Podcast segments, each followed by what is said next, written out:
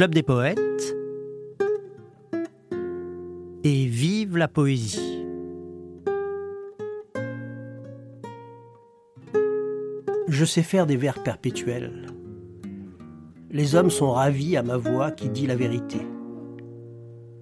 La suprême raison dont j'ai fier hérité ne se payerait pas avec toutes les sommes.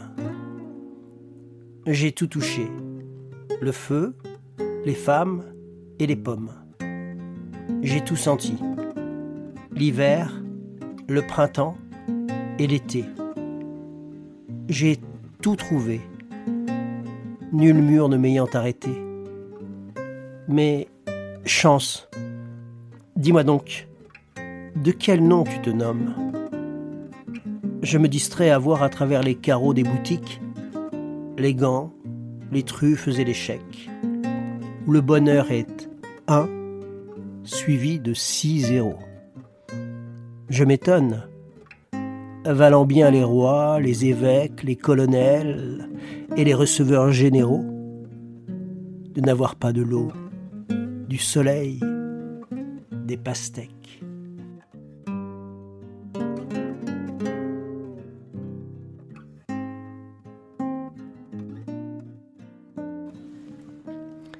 C'était un poème donc de Charles Cros. Charles Cros qui est un poète euh, du 19e siècle. Il est né euh, en 1842, il est mort en 1888 et qui était en outre d'être un poète fantaisiste et c'était un grand poète scientifique. Il est à l'origine, entre autres, des premiers procédés de photographie couleur, mais aussi des premiers procédés de reproduction de la voix et il explique dans un de ses poèmes que ces découvertes scientifiques, il les a faites parce qu'il souhaitait garder l'image des personnes qu'il aimait, donc il a inventé la photographie couleur, et aussi parce que il souhaitait conserver leur voix, le timbre de leur voix. Alors, il a découvert, avant Edison, dit-on, les premiers procédés de retranscription de la voix et d'enregistrement. Il le dit dans un poème. On va l'écouter maintenant, ce poème. Mon âme est comme un ciel sans bornes. Elle a des immensités mornes et d'innombrables soleils clairs. Aussi, malgré le mal, ma vie de tant de diamants ravis se mire au ruisseau de mes vers. Je dirais donc en ces paroles mes visions qu'on croyait folles, ma réponse au monde lointain qui nous adressait leurs messages, éclairs incompris de nos sages et qui lassés se sont éteints. Dans ma recherche coutumière, tous les secrets de la lumière, tous les mystères du cerveau, j'ai tout fouillé, j'ai su tout dire, faire pleurer, et faire rire et montrer le monde nouveau. J'ai voulu que les tons, la grâce, tout ce que reflète une glace, l'ivresse d'un bal d'opéra, les soirs de rubis, l'ombre verte se fixe sur la plaque inerte. Je l'ai voulu, cela sera. Comme les traits dans les camées, j'ai voulu que les voix aimées soient un bien qu'on garde à jamais et puissent répéter le rêve musical de l'heure trop brève. Le temps veut fuir, je le soumets. Et les hommes, sans ironie, diront que j'avais du génie. Et dans les siècles apaisés, les femmes diront que mes lèvres malgré les luttes et les fièvres, savait les suprêmes baisers.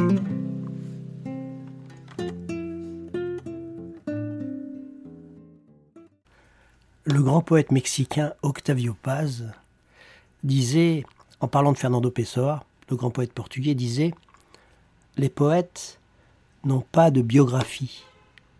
Leur biographie, c'est leur poésie même.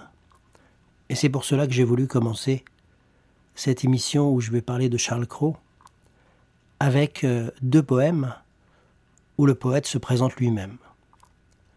Ce qu'on en sait, c'est que donc c'était un scientifique de très haut niveau, avec un côté un peu dilettante de génie, parce que souvent, comme il n'avait pas les moyens de déposer ses brevets, eh bien, euh, il faisait des découvertes et puis il les publiait dans la presse scientifique. Et ensuite, c'était d'autres qui en recevaient les mérites.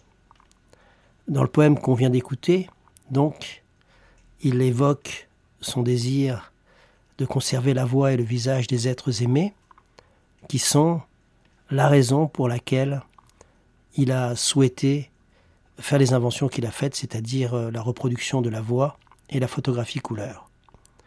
Et pour moi, c'est tout à fait touchant parce que souvent on a le sentiment que les scientifiques n'ont pas cette euh, part d'imagination et de rêve qui donne sens aux découvertes. Et chez Charles Cros, au moins, c'est franchement déclaré. C'est par amour des êtres qui l'ont le plus touché qu'il a voulu, à travers ses découvertes scientifiques, conserver des signes de leur présence. C'était un être euh, tout à fait fantaisiste, mais il a néanmoins construit une famille, il a eu deux enfants, dont Guy Charles Cros, qui fut aussi un poète tout à fait intéressant. Dans le poème que je vais vous faire écouter maintenant, eh bien, il évoque un peu le destin, tumultueux de la femme du poète, qui doit en quelque sorte euh, supporter cette euh, aventure de la vie dans laquelle euh, elle accompagne Charles Cros. Ce poème s'intitule À ma femme endormie, et c'est mon ami, mon très cher ami, Benoît Dérat, lui-même scientifique et grand serviteur de la poésie, qui le chante.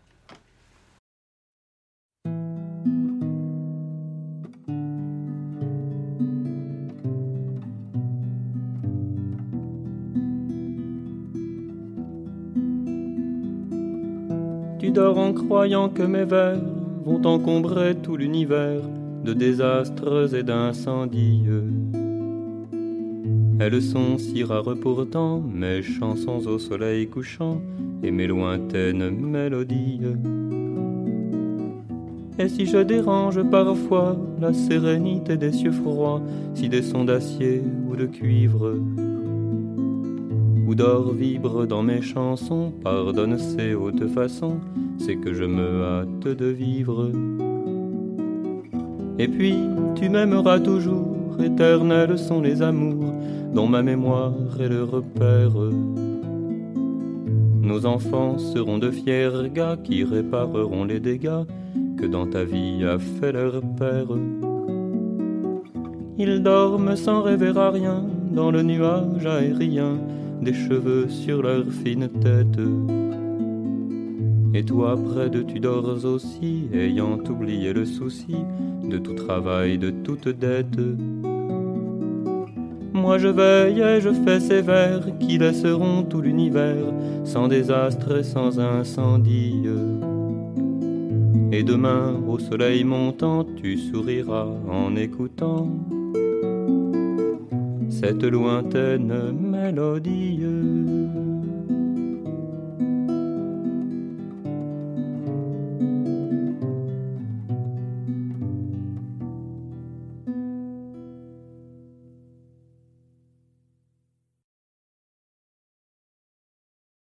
Et je vais vous faire écouter ce même poème, interprété par le grand poète du XXe siècle, René Char.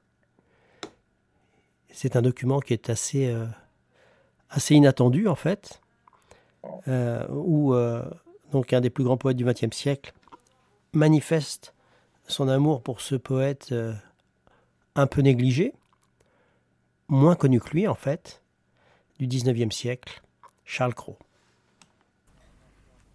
à ma femme endormie. Tu dors en croyant que mes vers vont encombrer tout l'univers de désastres et d'incendies. Elles sont si rares pourtant mes chansons au soleil couchant et mes lointaines mélodies. Mais si je dérange parfois la sérénité des cieux froids, si des sons d'acier ou de cuivre ou d'or vibrent dans mes chansons, pardonne ces hautes façons, c'est que je me hâte de vivre. Et puis tu m'aimeras toujours, éternels sont les amours, dans ma mémoire et le repère, nos enfants seront de fiers gars qui répareront les dégâts que dans ta vie a fait leur père. Ils dorment sans rêver à rien, dans le nuage aérien des cheveux sur leur fine tête, et toi, près d'eux, tu dors aussi, ayant oublié le souci de tout travail, de toute dette. Moi je veille, et je fais des vers, qui laisseront tout l'univers sans désastre et sans incendie, et demain, au soleil montant, tu souriras en écoutant cette tranquille mélodie. Charles Cros était aussi ami avec euh, Arthur Rimbaud et Paul Verlaine. Quand Rimbaud est arrivé à Paris, il a habité quelques jours chez Verlaine, et puis ensuite il est allé s'installer chez Charles Cros qu'il a invité. Mais Charles Cros était un poète et inventeur, pauvre comme je vous l'ai dit, et donc euh, il a demandé à tout un aréopage de poètes euh, de sa compagnie bien vouloir soutenir Rimbaud avec lui. C'est ce qu'il explique dans une lettre à Gustave Pradel que je vais vous lire maintenant. Pendant presque toute la moitié du mois dernier, j'ai logé Arthur Rimbaud. Je le nourrissais à mes frais, ce qui m'a mis fort en retard pour l'instant. Aussi j'ai imaginé de faire avec quelques-uns du groupe une petite rente à ce nourrisson des muses. Théodore de Banville a apporté chez moi, pour le dire un mot, des lits, des matelas, couvertures, draps, toilettes, cuvettes, etc., etc. Puis Camille, Verlaine, Blémont et moi. Nous lui donnons chacun 15 francs par mois, et je vous demande si vous pouvez en être avec nous. La souscription a commencé à partir du 1er novembre. Je regrette de n'avoir pas de sévères à vous envoyer, mais je suis sûr que vous les trouverez beaux. On le voit, Charles Cros était une personne aussi généreuse que fantaisiste. Alors j'ai écouté quelques, quelques paroles à son propos qui racontaient un petit peu euh, la manière dont il est entré dans la vie et il semblerait qu'il était dans une famille qui était à la fois très érudite et aussi euh, très libre, un peu anarchiste, un peu, un peu bohème en quelque sorte on peut dire. Et c'est un mode de vie qu'il n'a pas abandonné quand lui-même a créé sa famille. Il le raconte dans un très joli poème que mon ami Benoît Dera chante.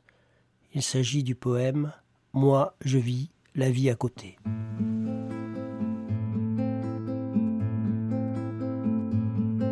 Moi, je vis la vie à côté, pleurant alors que c'est la fête. Les gens disent comme il est bête. En somme, je suis mal coté. J'allume du feu dans l'été. Dans l'usine, je suis poète. Pour l'épître, je fais la quête. Qu'importe, j'aime la beauté. Beauté des pays et des femmes, beauté des vers, beauté des flammes, beauté du bien, beauté du mal. J'ai trop étudié les choses le temps marche d'un pas normal.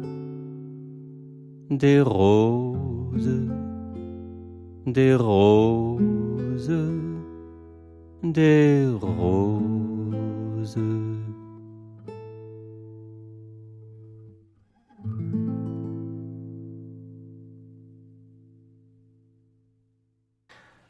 Quand il n'était pas en train d'écrire des poèmes, de faire la cour aux belles, ou encore de faire de merveilleuses découvertes scientifiques, Charles Cros inventait des contes, des sortes de monologues satiriques et humoristiques, un peu à l'instar de son très bon ami, parce qu'il faut le savoir, Charles Cros était le très bon ami de Alphonse Allais.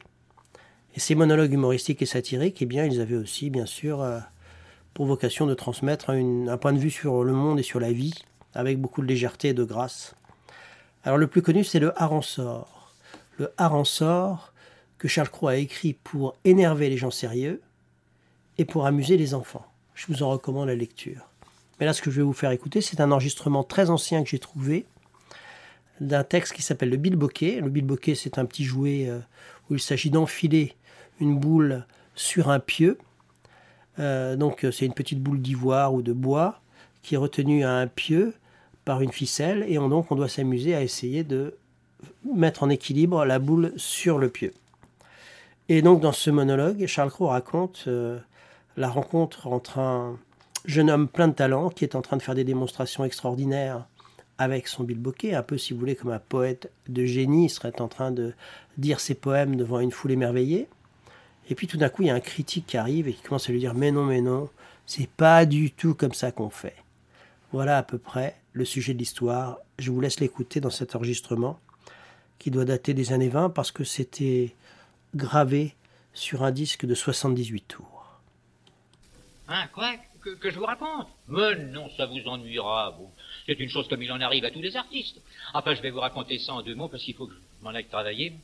C'était dimanche du côté de la Bastille, sur un boulevard très commerçant. Je remarquais un tas de gens attroupés, baillant comme des moules autour d'un jeune herboriste de 15 à 16 ans, qui était là avec un air idiot à jouer, devinez, du bilboquet. Oh, il avait entilé 19 fois la boule, et il continuait en comptant 20, 25, 30, 35. Ça, ça ramassait le monde, c'était un succès. Hmm. Il continue longtemps comme ça, et pour terminer par quelque chose de remarquable, connaît le public, il tire son canif, coupe la ficelle, et par des mouvements concentrés du poignet, il dégage la boule qui tourne sur elle-même et vient invariablement se planter sur la pointe. Alors c'est là que je l'ai arrêté. Ah, ça j'en avais assez. Je lui ai dit, vous croyez jouer au bilboquet, mon bon ami?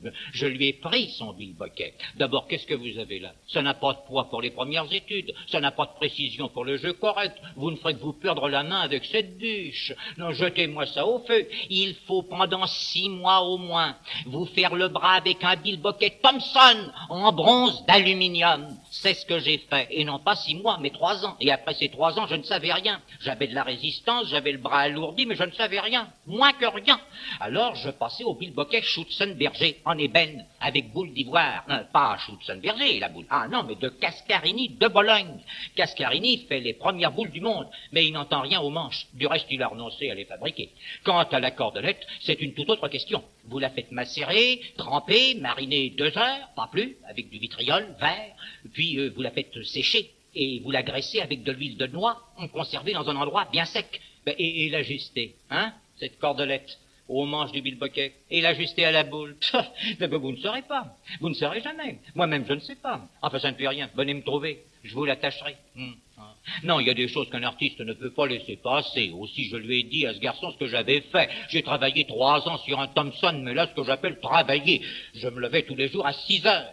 Une demi-heure pour ma toilette, une demi-heure pour manger ma soupe et faire un peu d'exercice, toujours de la soupe. Jamais de café au lait ou autres excitants qui ôtent la sûreté au nerf. Non, non, non, à 7 heures, 7 heures un quart, au travail. Ah, quand arrivait 10 heures, le bras me faisait souvent mal, dame. Pourtant, j'allais jusqu'à 10 heures et demie. Et là, je laissais le travail, et la demi-heure d'avant 11 heures était employée à des douches glacées. Des frictions au gros sel gris pour empêcher les courbatures. De 11 heures à midi, je faisais une promenade assez longue. À midi, je dînais. Tous les jours, la soupe et de bœuf avec un plat de légumes, quelquefois une petite sucrerie ou euh, pour dessert, très peu de vin. Euh, jamais liqueur, oh jamais, jamais, jamais, jamais. Mais à une heure, alors j'avais repris le travail, jusqu'à quatre heures. À quatre heures, encore une douche, froide, sans friction, et croquer un morceau de pain sec. Et me voilà encore avec mon instrument jusqu'à sept heures. Et puis souper, oh légèrement. Petite promenade, l'exercice n'est pas tout dans l'art. La rêverie. À dix heures au plus tard, au lit. Ça, je mets à côté de moi sur la table de nuit mon bilboquet parce qu'il peut venir des idées subites, bien des, des insomnies. J'ai fait ça tous les jours que Dieu fait pendant dix ans. Après dix ans, je ne savais rien, réellement rien, rigoureusement rien. Pas perdu courage, je me suis mis au travail encore dix ans, on ne peut rien apprendre. On ne sait rien. Moi qui vous parle à cette heure-ci, je ne sais rien. Non, croyez-moi, jeune homme, lâchez tout à fait votre herboristerie. Euh, faites ce que j'ai fait pendant dix ans, pendant vingt ans, vous ne saurez rien. Et ne perdez pas courage, continuez et vous ne saurez rien. Rien, rien, rien, rien, rien. Si vous n'avez pas la vocation, vous n'arriverez à rien. Si vous l'avez, vous n'arriverez pas à l'avantage. Mais vous travaillerez pour faire comme moi, pour savoir que vous ne savez rien. Bon, alors figurez-vous que ce jeune idiot me tend son bilboquet pour me voir jouer. Oh, je lui ai répondu, mais croyez-vous que je me sers d'un pareil bâton de chaise, et dans la rue encore, devant des personnes qui n'ont ni l'attention, ni le goût, le, goût qu'il faut pour une séance sérieuse. Ce serait perdre toute dignité artistique. Je ne voudrais même pas jouer ici, devant vous, parce que j'aurais honte de plaire, vu mon absolue nullité, car, je suis nul. Je, ne sais rien. Je, suis nul, nul, nul, nul, nul. Je ne sais rien, rien, rien, rien, rien. Alors je dois vous le dire en toute sincérité, j'avais pas du tout prévu de faire cette émission sur Charles Cros. Et en fait, je vous avais préparé un, enregistrement d'archives euh, d'un récital sur les poèmes de la poésie antillaise avec Aimé Césaire et René de Peste que j'ai retrouvé euh, dans les différentes cassettes euh, des enregistrements du club. Mais je trouvais que la qualité du son n'était pas très bonne. Et donc je me suis dit non, je vais plutôt faire autre chose. Alors j'ai commencé par vous parler de Charles Cros, et puis finalement, euh, ça a continué sur ce thème.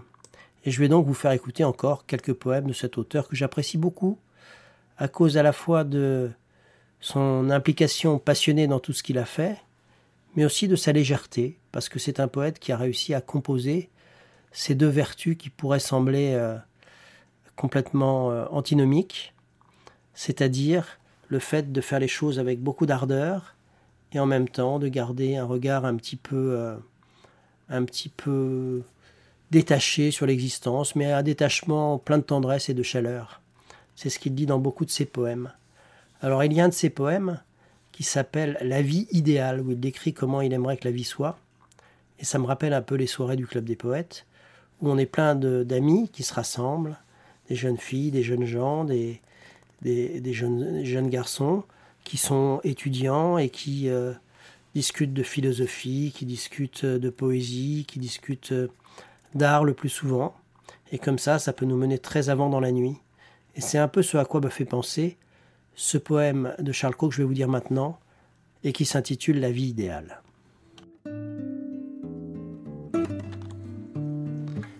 Une salle avec du feu, des bougies, des soupers toujours servis, des guitares, des fleurets, des fleurs, tous les tabarars, où l'on causerait pourtant sans orgie. Au printemps, lilas, roses et muguets. En été, jasmin, œillets et tilleuls rempliraient la nuit du grand parc, où seuls parfois les rêveurs fuiraient les bruits gais. Les hommes seraient tous de bonne race, dompteurs familiers des muses hautaines, et les femmes, sans cancan et sans haine, illuminerait les soirs de leur grâce, et l'on songerait, parmi ces parfums de bras, d'éventails, de fleurs, de peignoirs, de fins cheveux blonds, de lourds cheveux noirs, au pays lointain, au siècle défunt.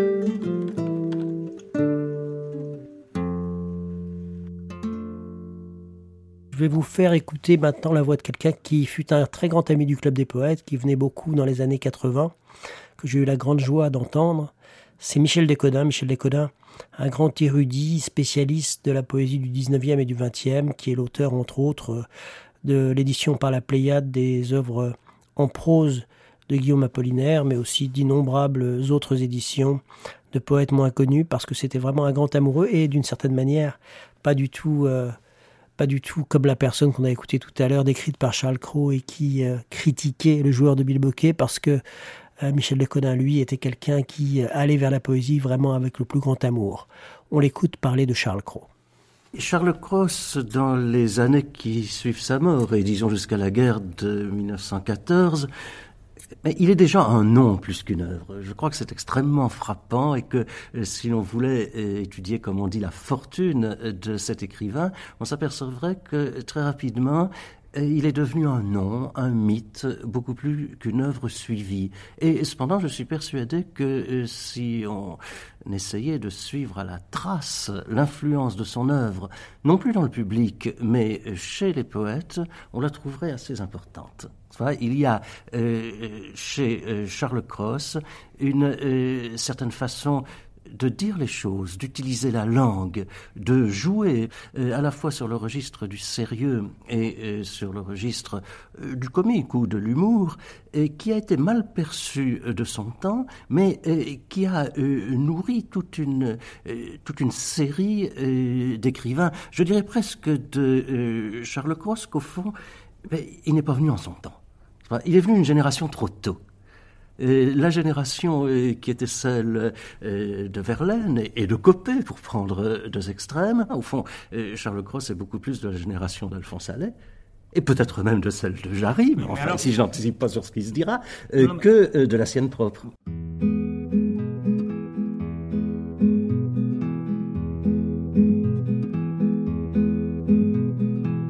Le vent impur des étables vient d'ouest, d'est, du sud, du nord. On ne s'assied plus aux tables des heureux puisqu'on est mort. Les princesses oborables offrent leurs plus doux trésors, mais on s'en va dans les sables, oublié, méprisé fort. On peut regarder la lune tranquille dans le ciel noir. Et quelle morale aucune. Je me console à vous voir, à vous étreindre ce soir, amie éclatante et brune.